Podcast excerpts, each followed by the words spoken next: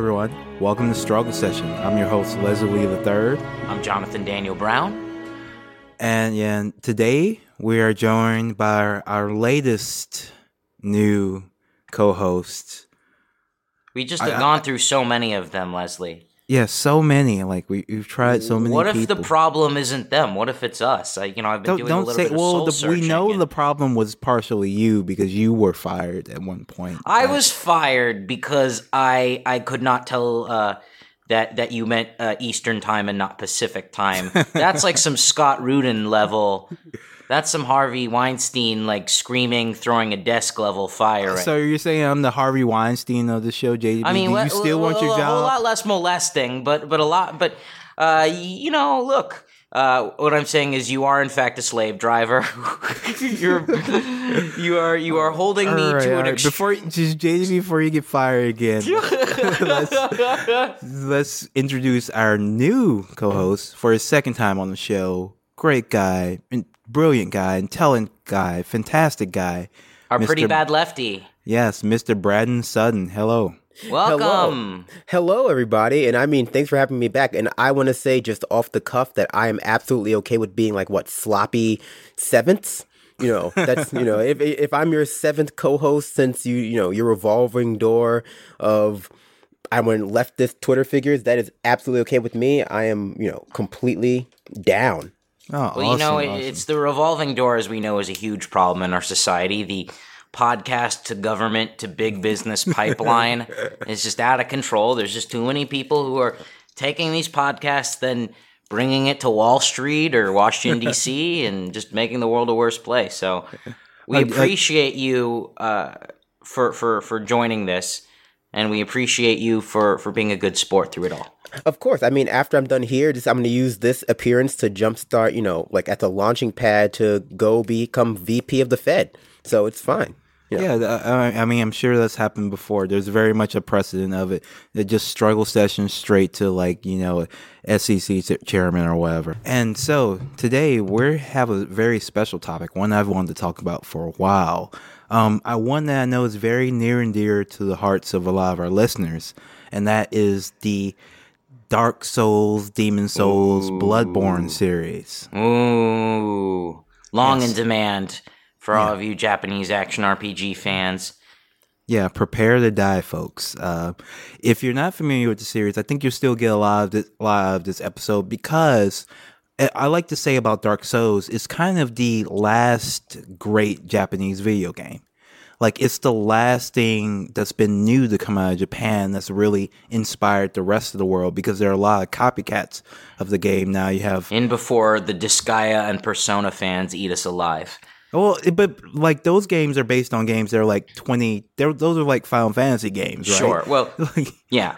Like at the end of the day, those are Final Fantasy games, but Dark Souls is like the real last like new thing to come out of Japan and so long that you have Western developers copying them with things like Salt and Sanctuary and Lord of Fallen and lots of indie games like uh, Dead Cells takes a lot from it. And even something like um, the Need for Speed series has taken mechanics from Dark Souls. Sure. Uh, I mean, if you played Shovel Knight, that definitely took a lot from uh, the Souls games.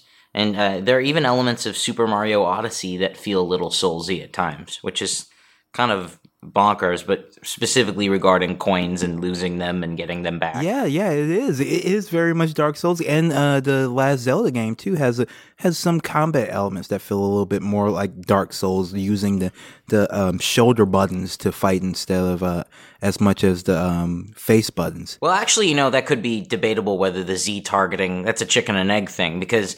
Dark Souls definitely is a Z targeting game. The way that the you, you target your enemies uh, I mean, but that that could go back to Ocarina of Time. However, the parrying and the perfect dodge in Breath of the Wild is straight up Soulsy. And you know, playing Dark Souls 3, which by the way I got as a very kind and generous gift from Leslie a few weeks ago. So I'm the newbie here. Uh, one thing that was really remarkable to me is sort of uh, how uh, a, a, series that was uh, so so Dark Souls. You know, I, have watched a lot online. I've read a lot on, online about it, but I've never really had the guts to play it. I've always been kind of a wimp. Uh, but you know, I, I had played in the '90s and early 2000s a few of the From Software RPGs like Armored Core and King's Field, and I had never gotten super into them because they just overwhelmed the shit out of me.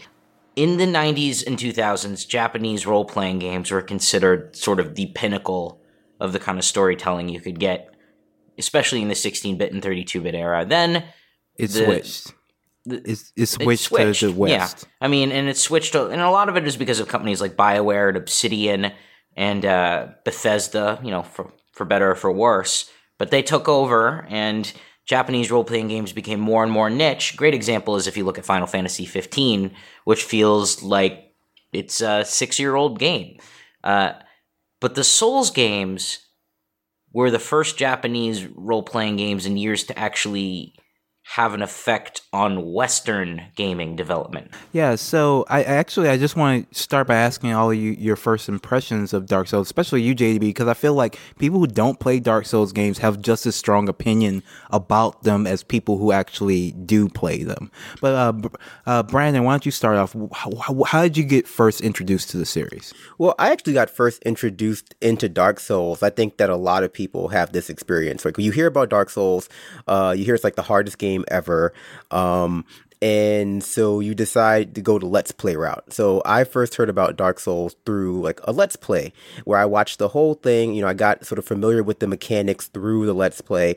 now was like, oh, seems like a you know a fun idea. And then I picked it up and I found it, you know, very, very, you know, engaging and rewarding. Just to, you know, go back to the conversation that you were having before, I agree, right? I think that, uh, you know, Dark Souls is probably the last game, not just Japanese game, but the last game I remember like sort of launching a genre.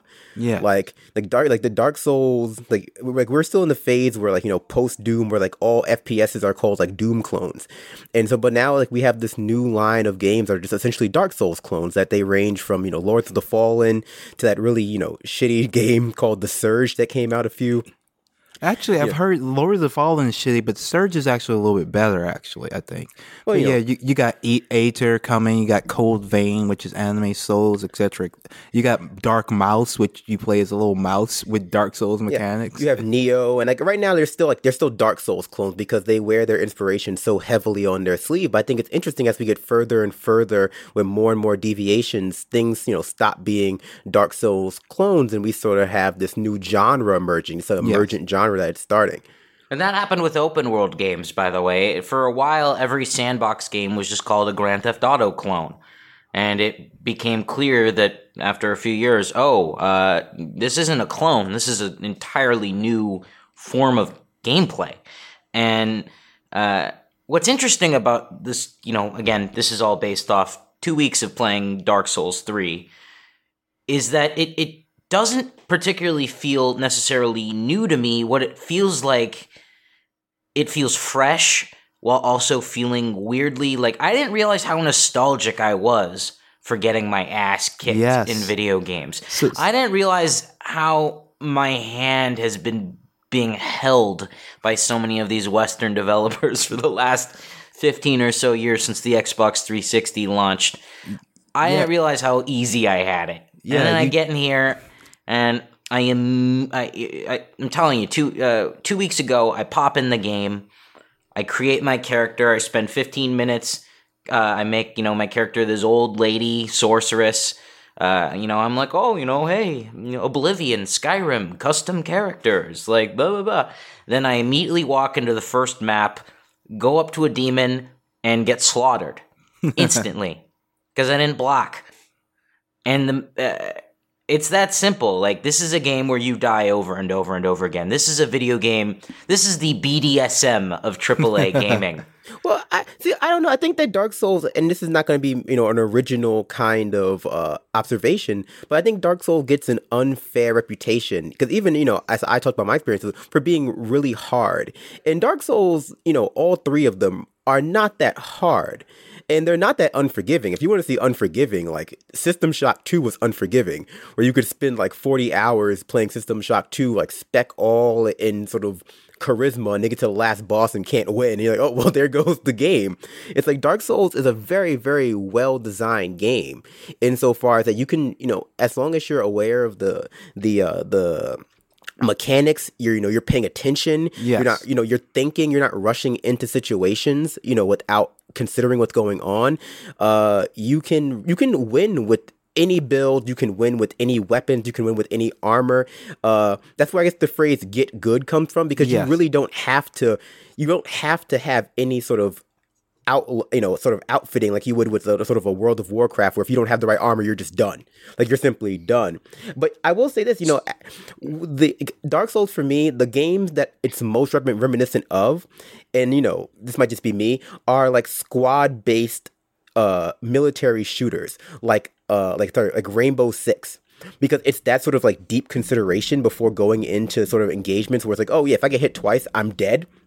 That is so like is the kind of pacing that Dark Souls has. Yeah. We're like yeah, ahead. Yeah, so it's like it's pacing. You like you said the key words like pacing and patience. Like you can people have beaten this game without dying once because they were patient and it wasn't necessarily because they were the best players. It's just because it Dark Souls. So uh, one of the key mechanics of the th- of the game is stamina. Right, you can only hit somebody so many times before you run out of stamina, and you can't um, hit them anymore. And that really went against what was going on at the time, where you had st- some games like Ninja Gaiden and Devil May Cry series. I, excuse, I should say Ninja Ga- Gaiden Black and Sigma, the, the resurgence of Ninja Gaiden and Devil May Cry, and those type of action games where it's just all attack, attack, attack, attack nonstop. But Dark Souls is a game where if you try to do that, you will get crushed um, very quickly. You have to consider every move you make, and if you're careful with it, you you won't get hit. You you won't die uh, because the game is very fair about this. But every but you're always uh, teased like, okay, if I'm fighting this boss, I don't, he only has uh, you know a little sliver of health left. I should only hit him one time and then roll away. But if I hit him two times, I'm actually kill him. And every time you will make that gamble to say, all right, I'm gonna hit him two times, and then he's gonna smack you, and then you're gonna be dead. And that's the fun of Dark Souls is that you always end up defeating yourself more than the game. Yeah, and I mean that's when it gets in your head, right? Because you know, as you say, like Dark Souls is also very reminiscent. Like when you're when you're at your best as a player in Dark Souls, it's a, the equivalent of a Devil May Cry. You know, you feel invincible. You can go from combat to combat to combat, rolling, dodging, blocking, parrying, you know, getting that rhythm, being in the zone, and you'll just never like get hit, and you'll feel invincible. But you make one mistake, and you know, take two hits or take one hit, they put you put you in the back foot, and suddenly you're in your own head and you're dead. Like you're like you're your worst enemy in Dark Souls. Like absolutely. Because it's like as long as you're confident, you know, you can get through the game uh, you know, with patience and perseverance and you know, just staying in like the zone. But the moment you get inside your own head and go, okay, well, should I block? Should I do this? It's it's, it's a it's a done it's a done deal, and so I think that it's it's unique as a power fantasy. You know, you know, we're talking about games, you know, games of this genre. You know, the action RPG genre, the sort of like action character action game genre, as like power fantasies. It's like it's a very very grounded. This one. is a meritocratic fantasy. the, the fantasy that if you're actually good at something, you can win. Well, it, it, uh, I, I, you know, that that is kind of interesting you bring that up because my um my first impression with Dark Souls was actually with Demon Souls. Like I just heard everybody online talking about how great this new game was, and I was like, "Fuck yeah, I'm gonna try it." No, even though it was hard because I don't necessarily like hard games, but if you tell me a game's hard, I'm gonna fucking try it. Like is like I'm not the guy who go who has to play on hard mode and everything. That's that's not important to me. But don't tell me there's a game that's too hard for me to play because fuck you, I can do it. I'm a gamer, god damn it. And when I got Demon Souls the first time, it was actually like really hard because Demon Souls is the hardest one of all, them all. It's the least um, forgiving. It's the most obscure. I actually think, but I also actually think it's the, probably the best one with the best themes and the best storylines and the and the best you know setting. Uh, but it was so hard to actually put it down for a few months uh, after you know playing through the first level because I didn't really get it. and that wasn't a uncommon occurrence. Actually, when the game launched initially, uh, I mean, before it launched, when the, they were showing the when From Software was showing the game around to like Sony and whatever, Sony played it and like thought it was shit. They thought they said it was. I think the the quote was the guy said uh, one of the execs said this is the worst game I've ever played, and I can really see that happening because it's a game you kind of have to explain to people why it's good if they have or if they aren't familiar with it because it's so slow. It's uh, in in comparison to other games because it's uh, very plotting because you can get wrecked and not even really know what's happening to you sometimes because you can get stun locked and and this and that. So this game, um, when you talk about meritocratic, the reason it became this huge franchise is because there was something in this initial game, Demon Souls, that not even the people publishing it um, could recognize. It was the fans who built this game up into um, what it was, and that's why Sony actually doesn't have the exclusive on Dark Souls because they thought it was a mistake to pa- uh, publish Demon Souls in the first place. No, I was gonna say, and, and really, it's the fans. Like this, Demon Souls and Dark Souls were cult hits. Like it's the fans that make the game even bearable. Like like the folk knowledge required to, I think, really succeed, quote unquote, because there is no succeeding at Demon Souls and Dark Souls. They're just you're doing a little bit better every time. Yeah. Like the the the untold mechanics like it's a game that has so much emergent gameplay and so not not to mention the emergent storylines but so much emergent gameplay that you just have to you know be involved in the community you have to go to the wiki you have to see what Yes. people are saying about the game like who could possibly figure out world tendency in demon souls One of the things I really love, and which has saved my life so far on more times than I can count, is the note system that you can leave. Uh, you know, a guy leaves a note saying there's an enemy ahead, or try. Uh, it said try charging with an attack uh, immediately, and, or something like that, or like charge immediately, charge enemy immediately. And I said, well, why, why is that guy leaving a note saying charge enemy immediately? I'm just walking around, you know, the haunted castle filled with demons, and I ignore the note and I walk ahead and I hit the uh, hit the demon with my sword, and it transforms into like a giant. Like fucking Akira blob beast and instantly rips my head off. I'm Oh, like, yeah. oh, that's why, that's why you pay attention to the notes.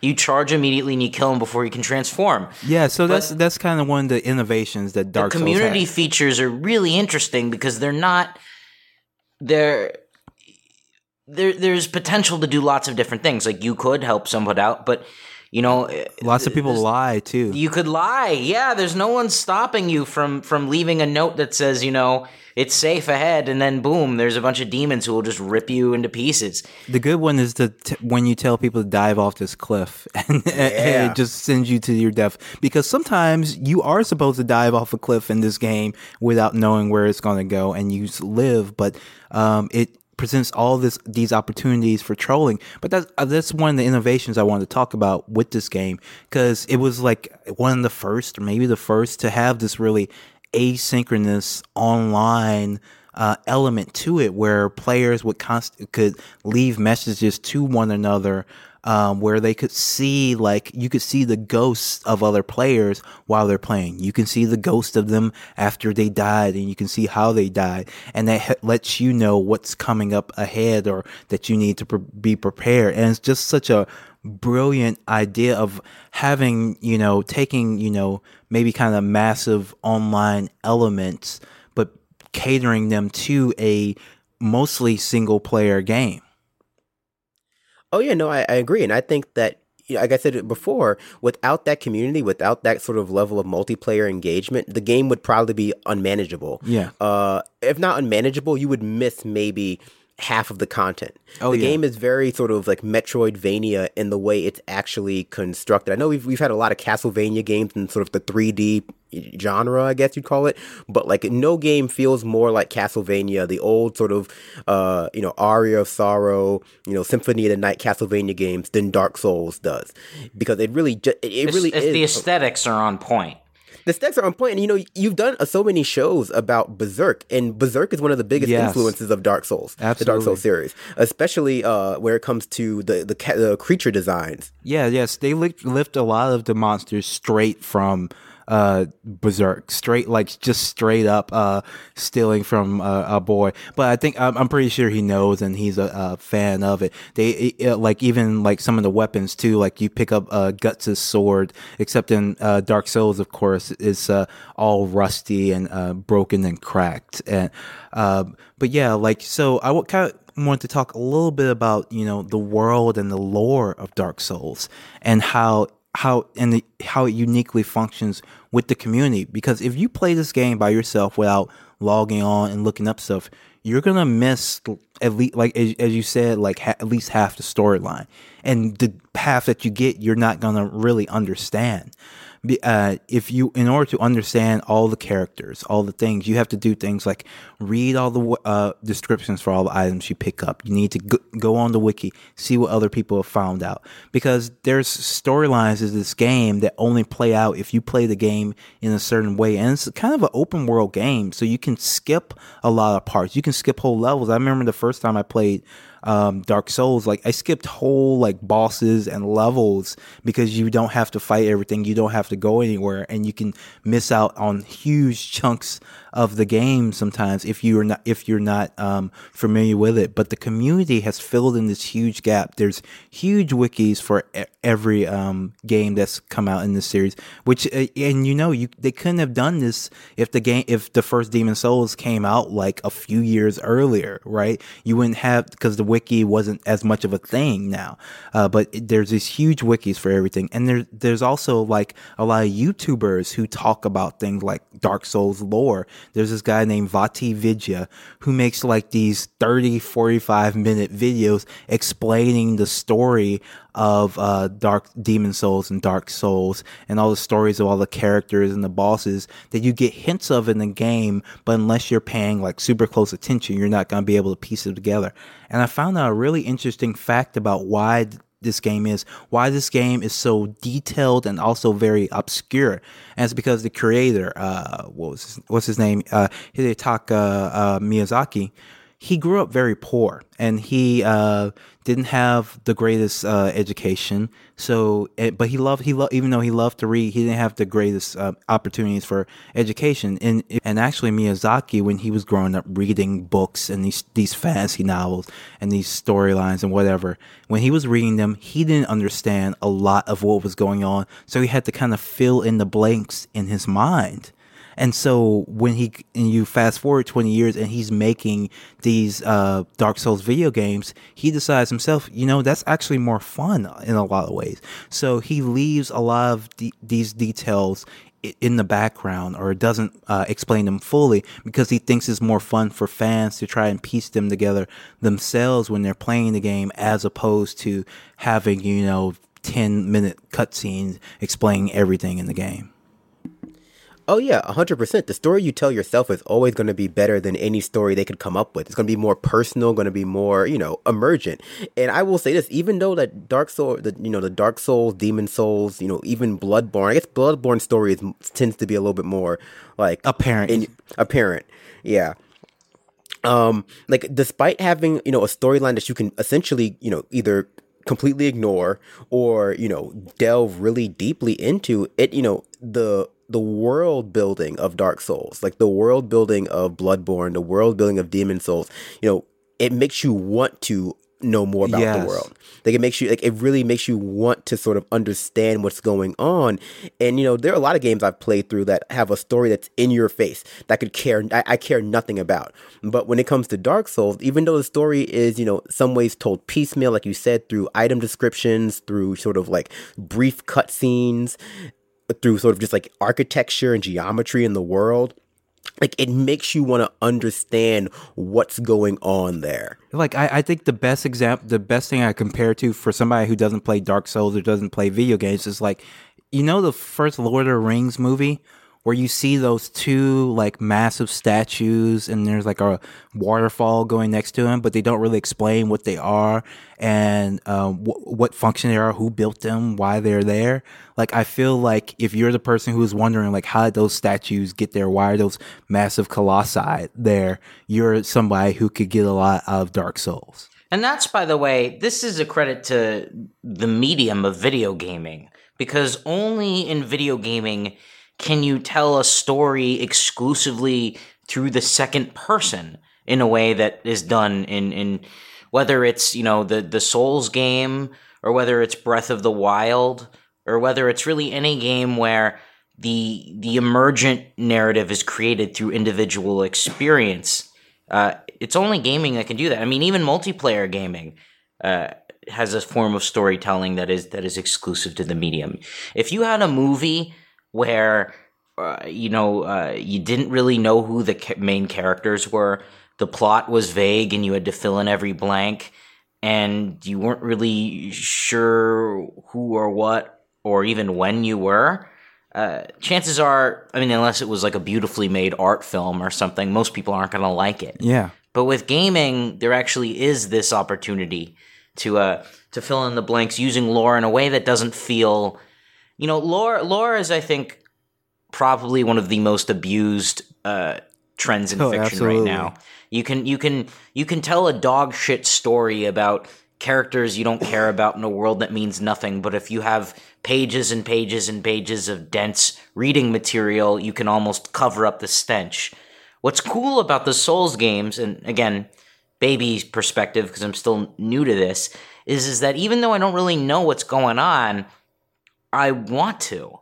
And that's rare. Usually I don't give a shit. I mean, uh, you know, flip side, for example, when you overlore it is is you know um, you know Horizon Zero Dawn or and this is sort of uh, controversial, but also Boo. Boo. but also uh, uh, you know if you look at some of like the famous CRPGs, uh, like I uh, I'll just say it like the the codexes in the Dragon Age and, and, and Mass Effect games don't really need them. No, I I, I, I kind of agree. Like they're cool whenever I look at them, but I don't really get into them as much because there's already so much story like in your face. So Right, so I don't need to read pages and pages and pages about the world. Uh, the yeah, less I yeah. know about the world, the more I want to read about it. yeah, absolutely. You, you're wrong about Zero Dawn, but you know that that's fine. That's fine. I love Zero Dawn. I put 90 fucking hours into that game. I beat the Frozen Wilds. I'm telling you, they overdid it. Oh, that story is overcooked. But uh, so um, Brandon, um, you uh, you mentioned uh, I think you uh, no sorry uh, JDB you mentioned multiplayer right? Yes. Like and so the multiplayer in Dark Souls, there's nothing like it. There's nothing like it. When I first read about it, this multiplayer, like I actually got mad, like it because the way it's set up is so is is might be the worst and best thing about the game. So have have you have you had any experiences with it yet? Yeah, I got attacked by a naked guy. Yes. so so how did that feel? Like so Dark Souls is a game Violating. yeah, so Dark Souls is a game where people can actively invade your game and fuck you up. Like even though the game is already like uh, very demanding and uh, difficult at times, uh, players can log on for the sole purpose of making it harder for you. So how how, how did it feel uh, your first time? So, you know, I'm walking around the uh, the walls of Lothric, and I had had my souls taken from me because I got uh, surrounded by two two of these demons, and I, I didn't dodge correctly. Uh, and then I tried to take a potion while I was being hit with arrows. It's a mistake. Yes. Uh, when you take a potion, you have to be far away from the fucking enemy. And so I took the potion, I dodged, died, respawned, went back, and immediately rushed towards my, uh, you know, my, my souls that I wanted to retrieve because there was like something like 2,000 souls in there, which I, from what I hear, is nothing. As you go on, eventually you lose thousands and thousands of souls at a time. But uh, I tried to do my best to farm them and, and go to the shrine and sell them off every now and then. I just, it's hard to do. Yeah. So I come back and I see across this bridge, I see like a, a naked guy. And I'm like, well, he's he's like in his boxers or whatever. It's not like his dick and balls is hanging out, but he's naked. And I said, okay, uh, I don't know what that means. So I just keep going. And then he just bums rushes me, bum rushes me, and just kills me instantly, dead. Huh. He just murdered me, just murdered by a naked guy. He didn't have any weapons out, so I figured it wasn't that bad. Uh, maybe he was. I thought maybe he's just goofing around. Maybe he's just uh, visiting. Because when you invade the, the games, you don't have to kill people, but You sure can. yeah. So this guy was not my friend. He was uh he uh, he he dick slapped me into losing all my souls forever. That's fucked up. Yeah. Brandon, what's been your experience with the multiplayer? Um, I tend to play Dark Souls offline.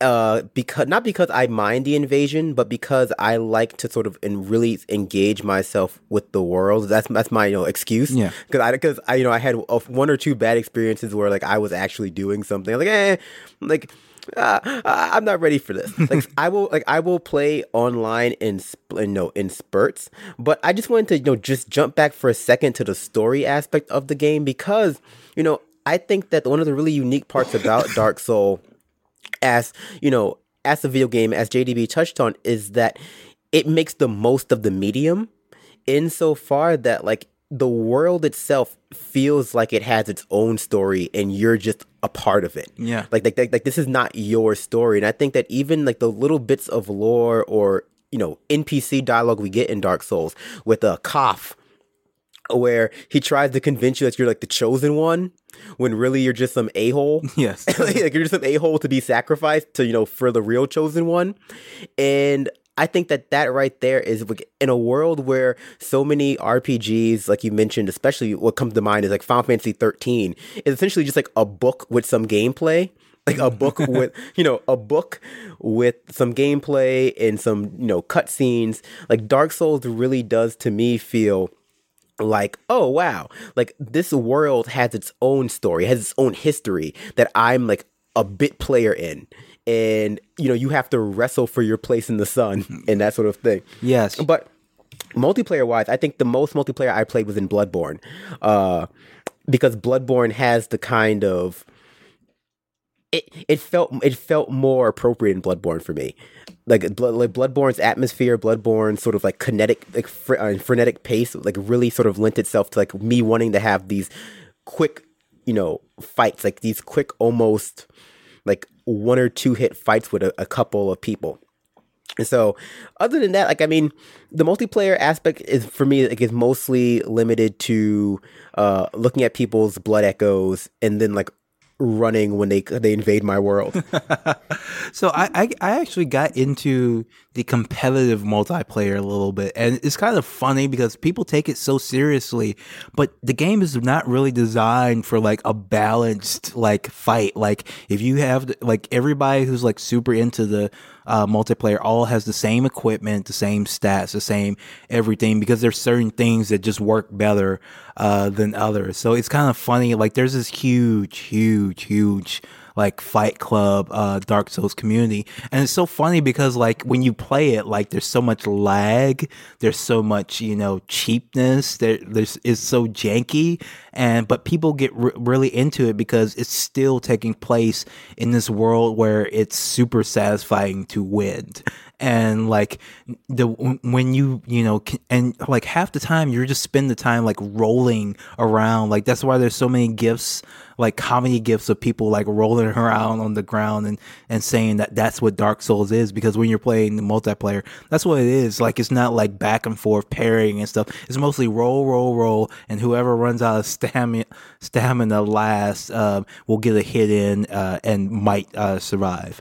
And there's and there with the newer games they have like you can have like six people online at a time. So like th- some people will invite people invaders to their world and then just host, host like fight clubs and watch or like they'll run around with a squad of like three people and just wait for invaders to come in and, and what they t- what the kids call gank them and just team up on them and kill them three on one. Like it and that's happened to me before. Like i had like i got invaded by somebody and it was like two on one and it was like like come on. Like it, uh, at dm them was like come on man this is two on one why are you like two on one people in like a one on one level? And he was like get good. I'm like all right well fuck you buddy. Get good. get good. You know, it, it's when it comes to online gaming, when people do that shit, I just I want to pull my hair out because it's like if you're that obsessed with mechanics that nothing else matters than policing how other people y- use those mechanics, like you're just kind of a dickhead. But with single player games, like kind of like that's the deal. There's there's not really particularly a community. There's a rigid set of I mean, Dark Souls is by, you know, for all intents and purposes, like a lot of uh, linear Japanese role playing games, fairly controlling in its relationship with the player. It, it knows exactly what it, you know. It tells you exactly what to do, and if you don't do it, you die. Uh, Well, you Which do I have think- options because that that is one thing that kind of separates uh, Dark Souls from like a Horizon Zero Dawn or even a Zelda. You can make multiple different types of builds. You can be Yes. a mage. You can be a big guy swinging a sword. You can have two swords. You can uh, ha- ha- be a person who mostly shoots arrows. You can do all. You have all these sorts of options to fight and engage in the world. So. Uh, I'm always a two handed sword guy. Like, fuck shields, fuck magic. I just like swinging that big ass sword and like taking out the bosses in like 10 hits if possible. Brandon, what's, what's your build? What's your go to? Ideal build battle mage, and I I like to do one sword, one staff. and that's what I've been enchant- doing too. I've been battle maging it up. And so, I mean, I think that again, this talks, this speaks to the uh, well-designed aspect of Dark Souls, and so far, the, all builds work well, and but you can like sort of, you know, there is no easy mode in Dark Souls, in Dark Souls, but you know, you can kind of construct your own easy mode if you choose certain builds. Like Sword and Board is a relatively neutral build, like it's essentially normal mode. Uh, if you want to go, you know, easy mode, that's like spellcaster. Like we just like go full, like just go full, especially in um Demon Souls and Dark Souls. that was a way to sort of just go full easy mode. Uh, if you want to go hard mode, you know, just run around naked. You know, like run around naked and punch things to death.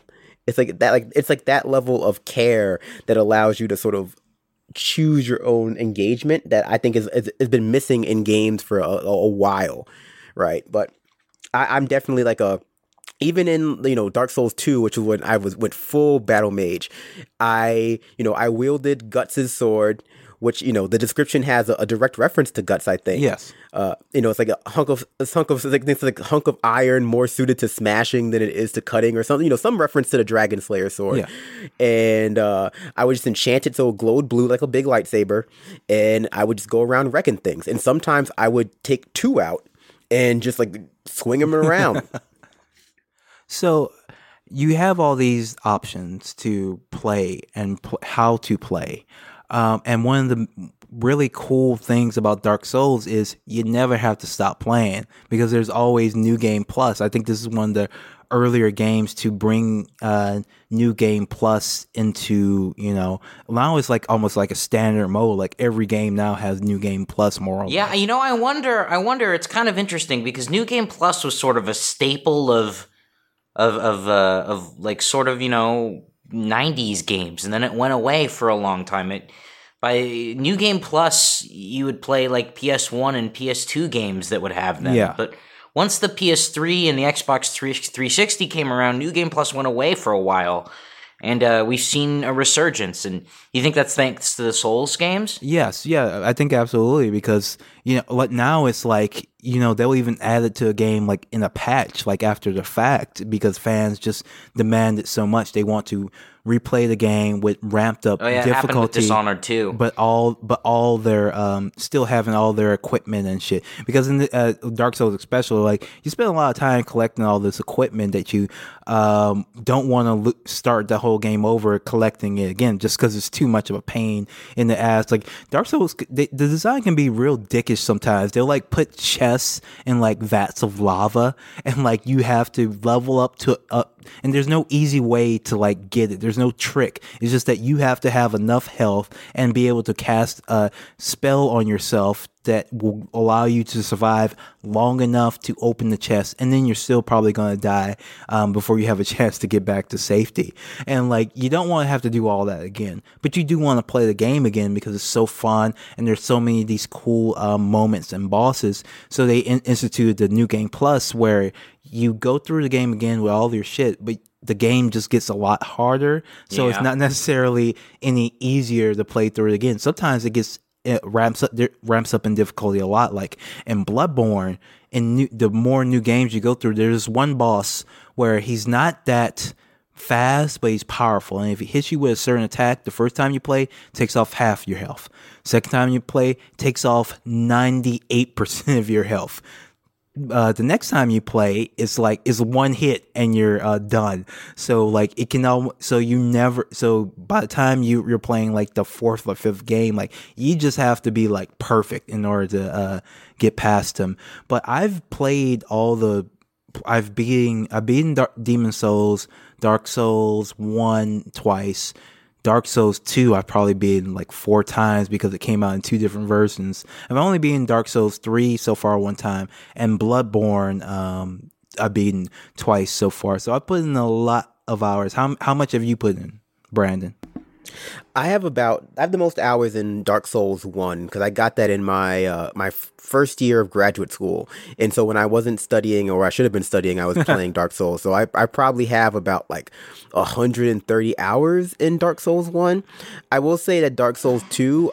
You know, at the time I was playing it, I didn't really appreciate it as much. But going back, I think that it's it's underrated, especially because Dark Souls two had the best new game plus additions.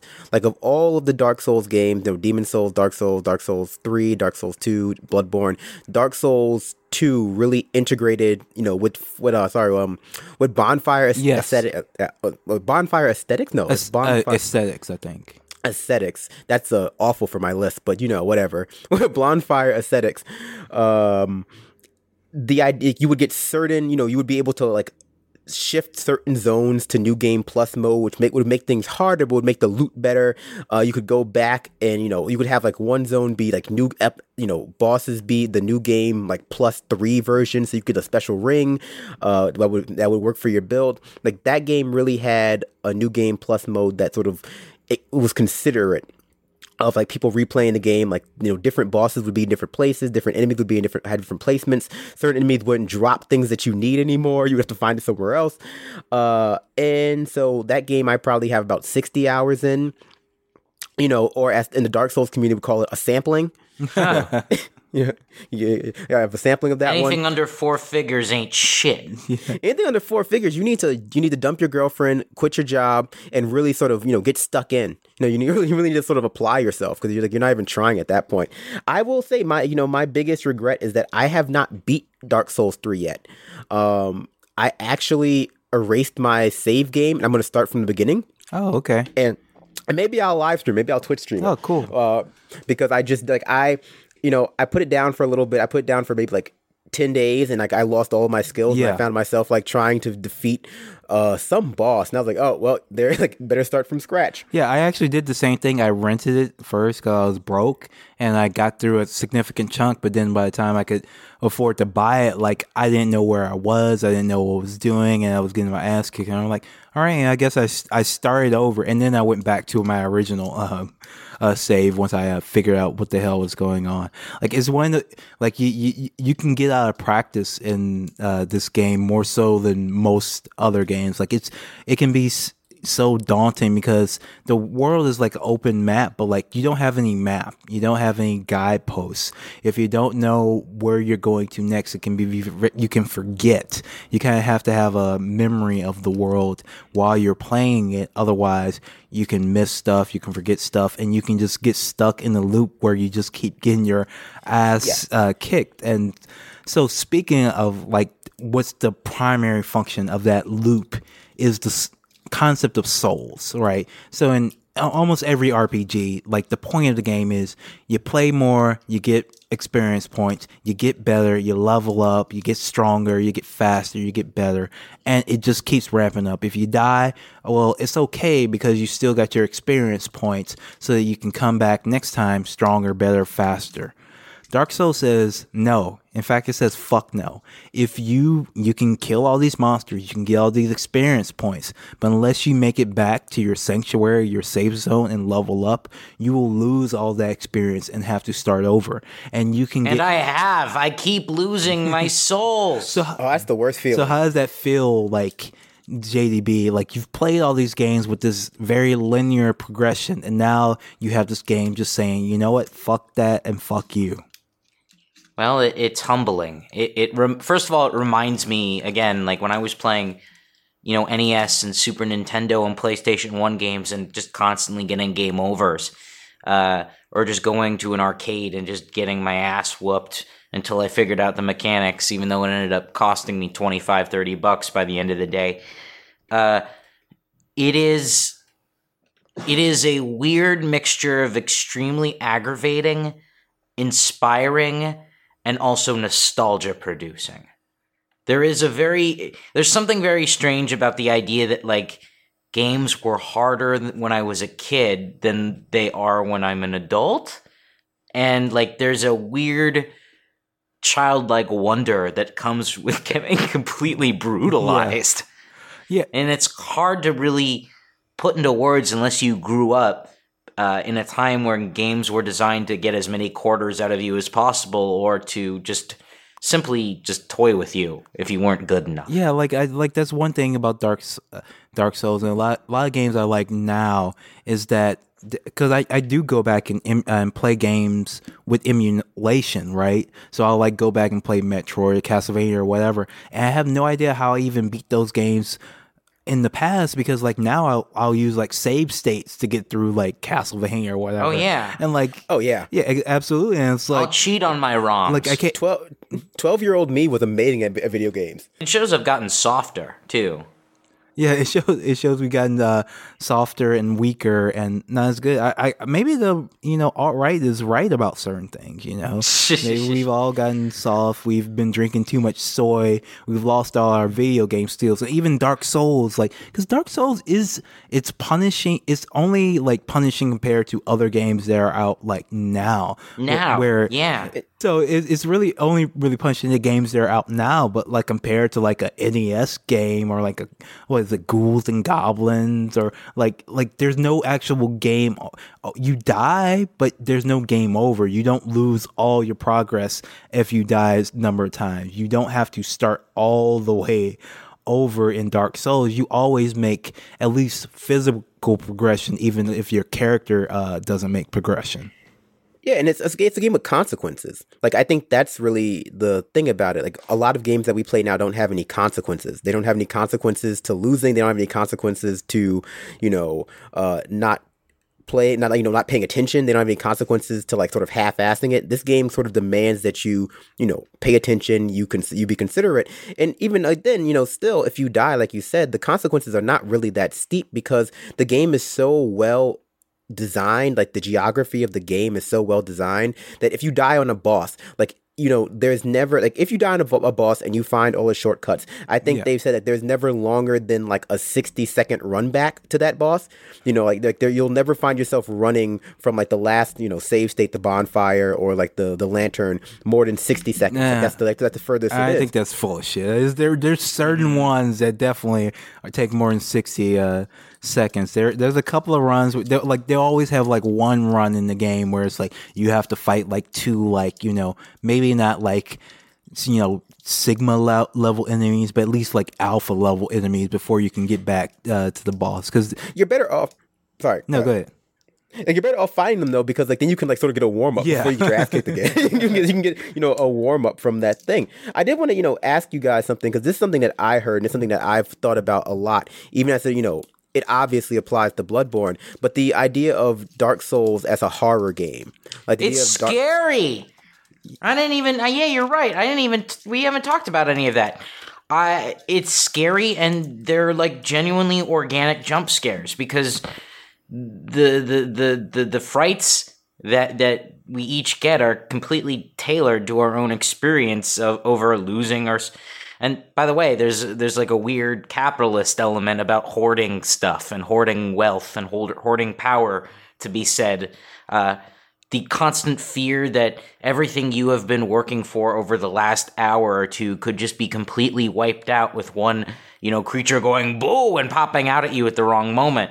It's legitimately a terrifying experience. Yeah, it can be very. There, there's lots of horror elements in all the games. I think maybe Dark Souls Two probably has the least of this, um, but definitely Demon Souls straight up uh, is is horror is horror fantasy. Like it's, it's demons. It's you you're fighting demons. You're uh becoming a demon. Uh dark souls uh one has a lot of horror elements a lot of scary sections. Uh, there's one section where it's like almost completely pitch black and you have these like huge like like almost like jungle cat skeletons coming at you and trying to kill you is fucking horrifying. Uh, Dark Souls 3, it, it gets back to like a little bit darker, more horrific elements. Like you have those Cronenberg monsters that JDB mentioned that like just pop up out of nowhere and try to uh, uh, take They, you yeah, out. they remind me of almost like the Ganados in uh in Resident Evil 4 or something like that. S- so speak so i kind of want to talk about like the larger theme of the dark souls series because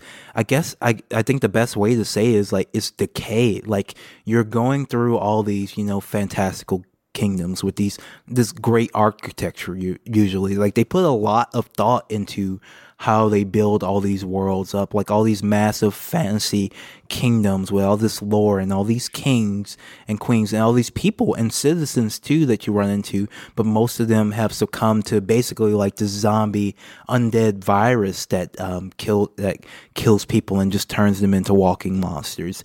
There's everything's crumbling everything's decaying everything has fallen apart. All these games in a certain way are like apocalyptic or post-apocalyptic. And you're you're engaging with this world for the first time after it's already you know fallen entirely apart. Usually and i just want want to know what do you think the larger theme of this is? I think Blood, bloodborne is kind of an outlier in in this but uh, because it's very just much a lovecraftian tale of um eldritch knowledge uh, and people destroying the world um, by pursuing forbidden knowledge but all these but in dark all the souls games like the world has already fallen No, one of the things that I think is really interesting about the bleakness of the game is that you're not really saving the world. You're returning it to a pre-fucked state. At You, best it, it, there, there, at best, there really isn't much left to save. Everyone's dead. You're dead. The heroes are dead. Uh, there are only demons, and you just have to. I mean, this it, it, it's very Japanese. No, actually, the funny thing is, like, well, this is kind of a spoiler for Dark Souls three, but um, all the demon by the time you get to Dark Souls three, all the demons are dead too. Like all the, like everything has just you know dispersed and died. Uh, right. The the the world itself is a a hollow shell of whatever it used to be. And you are not going to be the one who magically makes it all better with your you know cuz you were born with the right you know magic blood or whatever. There's there's no there is no uh Campbell hero's journey. It is very straightforward you are here. There's a whole lot of these evil fucking creatures you've got to kill. And uh, you better not lose any of those souls. Yeah, I Or mean, else you'll have to kill them again. yeah, again, again, you know, you're gonna kill him again and again, no matter what happens. And I- mean, to jump off, Groundhog Day. this gra- it's like exactly, it's a Groundhog Day, with, but with like gothic murder castles. And so, you know, I guess the theme wise, the dominant themes are like entropy, decay, um, the inevitable, you know, the inevitable, um, you know, the inevitable end of everything. It's a very bleak game, uh, in terms of themes, right? And you know, there is this aspect of beauty that you see. You know, the world, the Dark Souls world is beautiful, right? And it's like you know, like there are, especially Dark Souls three, like there are thousands of cathedrals, big, you know, big castles, large throne rooms, beautiful armor. And that beauty is just meant to belie the fact that everything is just in complete decay. yeah, Mm. Don't forget the sound either. The, the ambient noise, the lack of music. Yeah, everything everything is gone from Dark Souls world. Like they're like it, you know, the lack of sound is obviously both, you know, that's what is respectable to the game itself. Like a lot of these design decisions both have, you know, obvious design decision. Like the lack of sound is both so you can hear things sneaking up on you, and also like it's, you know, it's it sets an atmosphere that like lets you know it's like it's devoid of a lot of things that like you know emotion a lot of probably you know even emotion is gone from this world uh as represented from by sound and the beauty you know like there is and at the rise of you know I don't want to be like all like jerk off like academic about it, but like as the rise of conservative you know thought and ideology came about at the as the result of the you know the French Revolution, you know counter revolutionary ideology, this idea of like monarchies and like kingdoms and all stuff that's beautiful and decadent and therefore like in rapid decay is you know it's it's a theme that's been with that you know philosophy about you know monarchies for a while. I think Dark Souls really inc- incorporates that. I think what Edmund Burke thought about that, like Edmund Burke and like Maistre wrote about that a lot when talking about Marie Antoinette. But really, so like entropy is like entropy and decay really speak to me when I look think about Dark Souls, and also just the you know that idea of the the cycle of death and rebirth is you know it, it really especially towards the end of the series where like that cycle is is revealed to be a fallacy right? You know like at the end of the series like you know the world has been reborn thousands and thousands of times and now there's not there's nothing to be reborn. Yes and so you know the last choice in every game is one that I think anyone who anyone who focuses on American politics should feel should feel you know relatively acquainted with, which is like, okay, do we keep marching forward through to, to this, you know, slowly towards the abyss, or do we, you know, sort of extinguish that light, accelerationalist nonsense, where it's like, do we extinguish the light and just try with something better? Like maybe like whatever comes, you know, the age of darkness is just it leads to something better than what we were doing before, which was like a sort of slow decline into madness. Yeah. So there's this thing where like, uh, so the the reason it's called Dark Souls is because humans are the dark soul. They are creatures born of darkness, which is very much of an inversion of what you would usually get in this type of fantasy thing. And so by the at the end of every game, you're kind of you have to decide whether you're going to extinguish the fire or try to keep it burning. Um, if you try to keep it burning, you become the new monarch, which is, and if we we had said earlier, but most of the bosses you fight in this game are like the people who who a lot of the bosses you fight in the game are the people who did what you are trying to do before, right?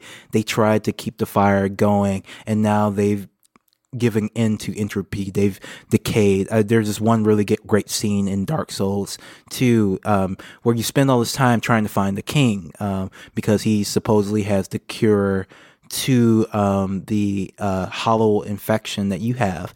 And so you try, you go and you find the king, and he's just this lumbering brain dead zombie walking around with this massive sword. And the woman who's been uh, helping you, or maybe not helping you, you're not really sure. She says, you know, if you succeed, if you, um, you know, start the fire again, one day you will be in that king's place, wandering these halls, not knowing why. And so there's this like nihilistic edge to um, your what what hero's journey you have like eventually it's going to end up back in the same place no matter what you do. Hello? Oh hey oh. sorry i thought i lost you for a second. Um you know it's really interesting that there is that that you have this cyclical story that kind of ends on a bleak nihilistic note but continues to repeat. I guess that's sort of the uh, the nature of franchises. But yeah, there uh, is kind of, well it is kind of a meta commentary there's a meta commentary on franchises because uh, especially when you get to dark souls because you've gotten far enough in dark souls 3 like you're bringing all the uh, uh, I forget what they call them, but the kings back to their thrones. And like right. those are the characters from like Dark Souls one and two, basically, more more mm-hmm. more or less. Like they're the people who already, you know, did they've already been in power, and uh, thanks to them, there are fucking demons everywhere. Why would I want to bring them back well, to power? Well they, well they, prevented the demons from taking over for a while. Mm, they they kept the mm. fire going for a little bit, but now it's uh, it's uh, you have to drag them back to their thrones to. Yeah, there is no there is no leftist way out of this world. There is no combining the souls and spirits of all of the warriors. There's no solidarity. Who are There's tired no, of this shit. Maybe that's the problem with Dark Souls. There's no solidarity. You run around murdering all these, you know, these snake men and these were creatures when you should be, you know, teaching them about, you know, socialism. So basically, Dark Souls is like a commentary on Twitter. Yes, it's, it's, a commentary on Twitter leftism. It's well, like, it's, it's, about it's hoarding wealth because you got all those souls and spirits. You've got to you gotta never let go of. But you, but the thing is, you die. always have to spend them in order to you know survive. So like it's like as soon as you come in, as soon as you get those souls, you gotta go spend them if you want to uh, survive the next level. So it's about um, paying rent. It's about precarity. Mm-hmm. To the uh, to the shrine lords. the thing is, if the thing is, is um, what uh, do you do you see this style of uh gameplay going into i mean we we mentioned at the beginning of the episode we talked a little bit about how the soul series is beginning to influence other games. But do you see this as a sign that uh, consumers and and gamers are still sort of divided into this casual slash hardcore segmenting that that that the industry has sort of been under for the last you know i guess 15 20 years? I, or do you see this as a sign that those worlds are continuing to bridge. I, th- I think that Dark Souls was kind of a sign. The success of Dark Souls kind of showed that that distinction might be a little bullshit because mm-hmm. once because even though this game this game is not for casuals, it has become very popular, and the idea that you know the big companies have is you have to have a certain level of casual element to your game or people won't play it but like people are playing dark souls they're they're willing to you know, take the challenge. And then when you look at some of the more popular indie games, something like um, Dead Cells, like that's like Dark Souls or crack. That's like all the rogue rogue like games. They're like Dark Souls with you don't even make any progress whatsoever. You're starting over from the beginning every goddamn time you've played, and a lot of those games have been successful. Uh, maybe not as successful as Dark Souls, but certainly more successful than you would expect certain indie games to be. So I think, like as far as like hardcore casual goes, those distinctions don't really make sense for games like Dark Souls. Like, you know, mm-hmm. I don't think there's a huge gap between the people who are playing Zelda and the people who are playing Dark Souls. I think it's just a marketing gap.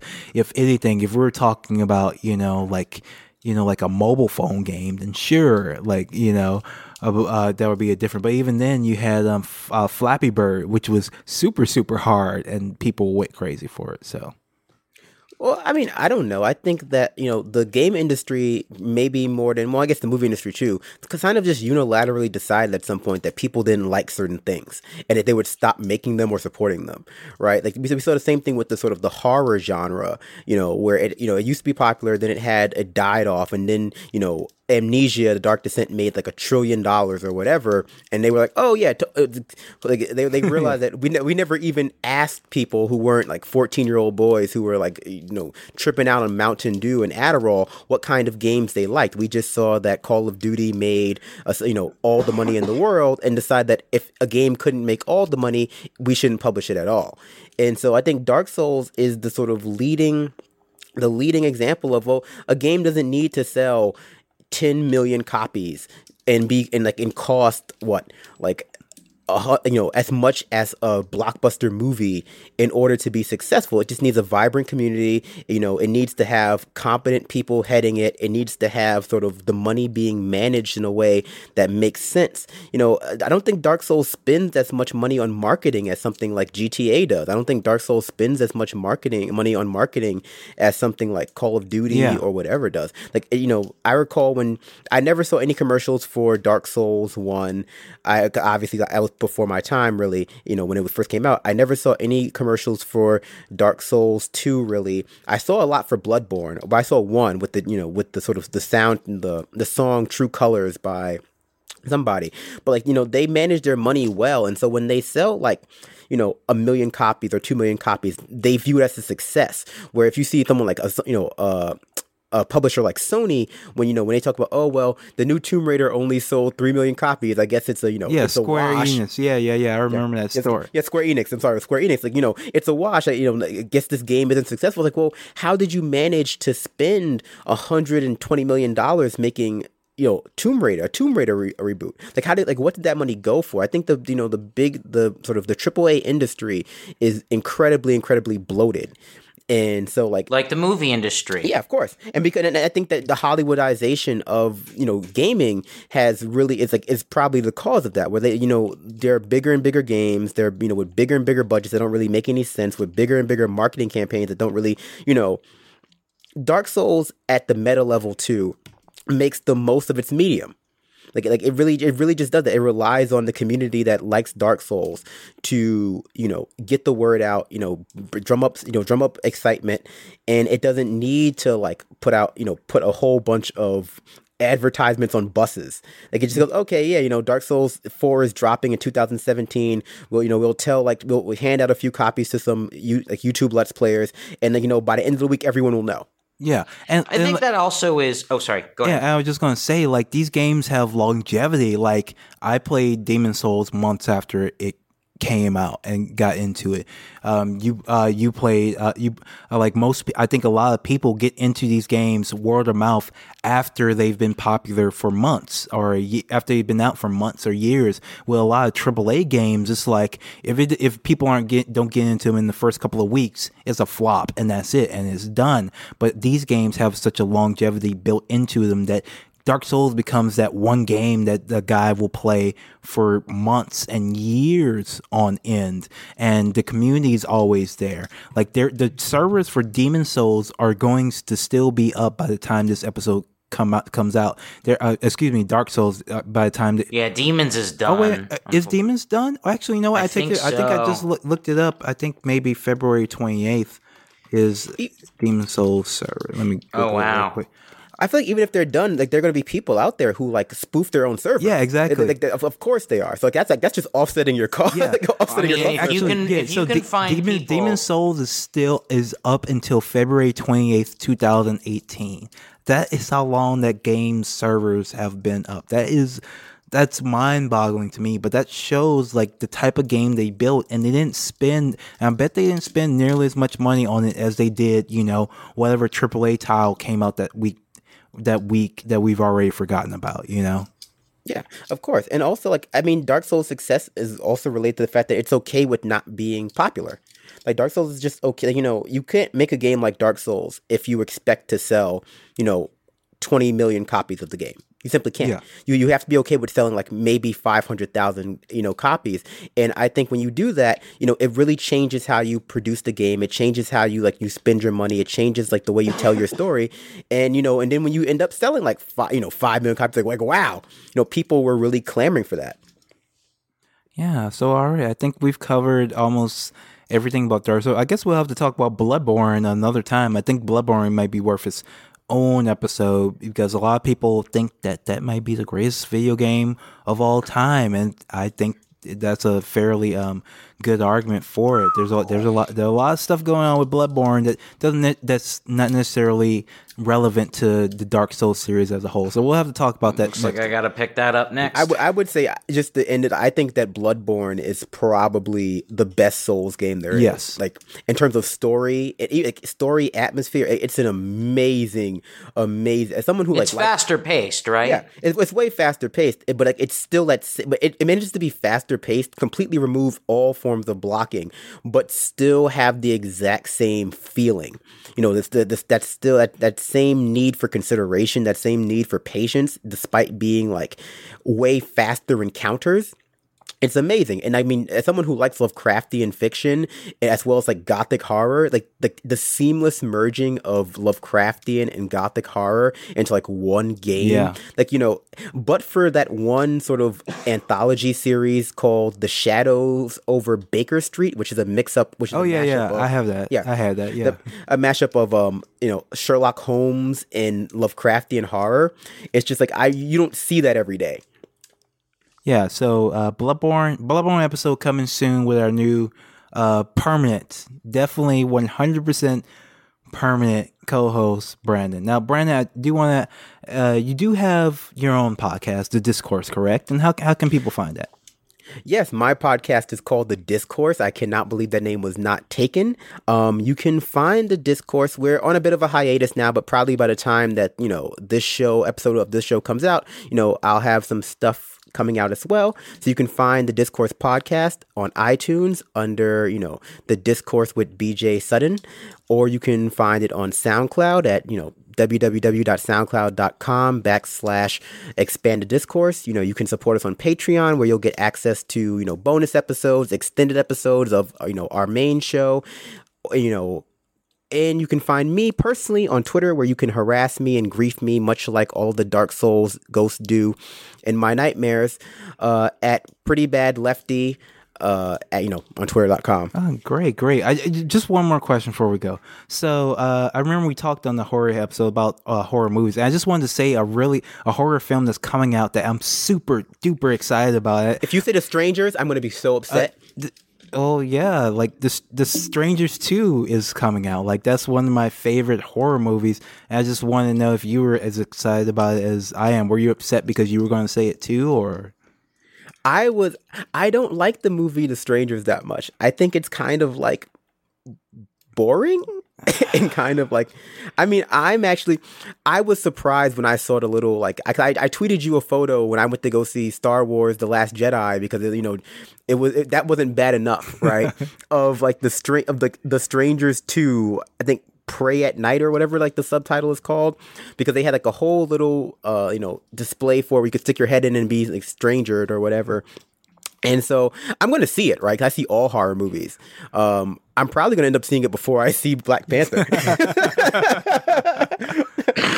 um, but so yeah, I mean, I, I, okay, I, am I'm, I'm glad you're excited. I'm glad one of us is excited. Well, uh, And speaking of horror, we uh, do have an upcoming episode with horror filmmakers, uh, Joe Dietsch and Louis Gibson, to talk about their movie Happy Hunting, which is really fun. It's sort of like a uh, it's like a purge in the South, very much a in the most dangerous game style of filmmaking.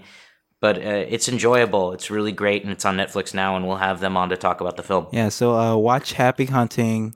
Um, pre-order your tickets to Strangers. I think we can beat Black Panther. You know, just keep those pre-orders coming. The, Black Panther only has 150 million dollars in pre-orders. We can do that. All all the Strangers. yeah, it does. Like 150. Only Well, it's the the front end is going to be so massive. So the new thing with Disney now with these event movies is that they don't.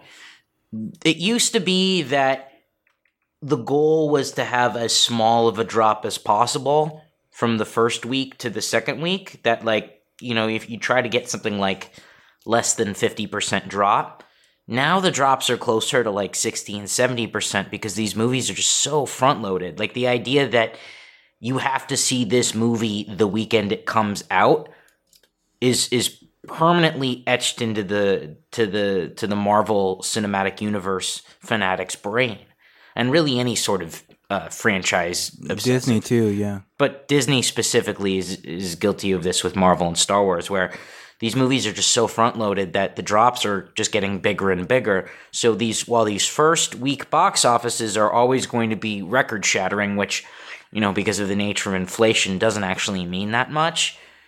Over time, you're gonna see. I mean, I wouldn't be surprised if this year, uh, one of these movies, maybe it'll be Solo, will have like an eighty percent drop. It's gonna be wild. I mean, look, I think we can all agree on this very simple, very reasonable fact that if you don't see Black Panther on the first day it comes out at midnight, you're probably a racist up there with David Duke.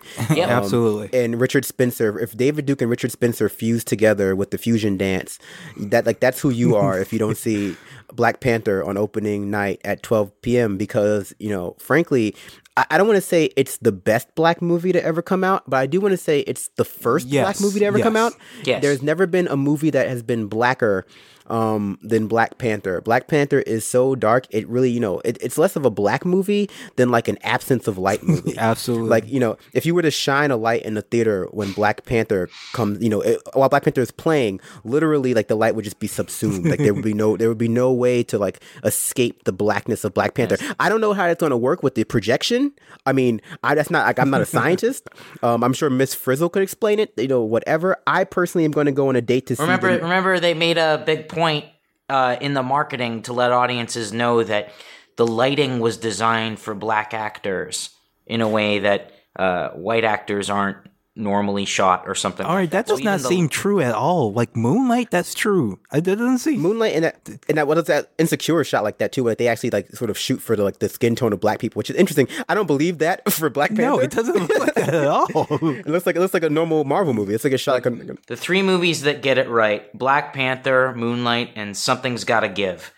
obviously, I mean, I've heard like listen, Black Panther is probably that joke was just for me. I know. I mean, it's, it's for you. Like, listen, I love making jokes where like only forty people will get it. and They go like, they go, yes, oh, that was just for me. I, I feel it. No, but Black Panther is the blackest, you know, the blackest thing since Richard Roundtree and Shaft in Africa. I guess so. Like, Mm. it- it's basically a remake of that. Honestly, me personally, I'm going to go. I'm gonna I'm gonna have a date to see Padmaavat, uh, the new the Bollywood film this weekend, uh, where like the, the star was you know threatened to be killed by the you know Hindu nationalists. Oh yeah, but I uh, remember that. Yeah. So uh, yeah, that's gonna be what I do. But I, I mean, Shaft every in Africa is great, by the way. Shaft in Africa is amazing. I mean, honestly, they should that they should just. it- a great prank would be to like show people like show like a one a screening of Black Panther Shaft in Africa and see who would complain first. like who would like who would be willing to like who would be willing to step up like this is not Black Panther, you know, like and shame themselves like but Well, Shaft is getting remade, except what they're doing is they're having it uh, so that Richard Roundtree and Samuel Jackson will be in it, but the new Shaft will be like he'll be a blurred. He'll be like a he's like a techie at the FBI who teams up with his badass uncle and grandpa, but he doesn't know how to he doesn't know how to shoot or be a badass because you know he's into STEM, and so I think it's going to be a uh, a wacky a wacky culture clash comedy action movie. That's literally a, ch- a childish Gambino joke from his from his stand up where he's like, like like let's make Shaft let's make uh the new Shaft Michael Cera. That- that was that's, that's literally That's what it is. That they're doing that. They should. I agree. I agree with Childish Gambino. Despite whatever was going on in that last album he put out, they they really should have like Michael Cera be Shaft. I would see it ten times. I would. I would. I would personally make sure that it had a bigger opening weekend than uh, Black Panther if they made Michael Cera the new Shaft. Hundred All right. percent. It with with that shitty mustache he has. Well, all right, everyone. We told you what movie to see to not be racist. Uh, we talked to you about Dark Souls, um, and we just want to say um, thank you so much and praise the sun. Praise the sun.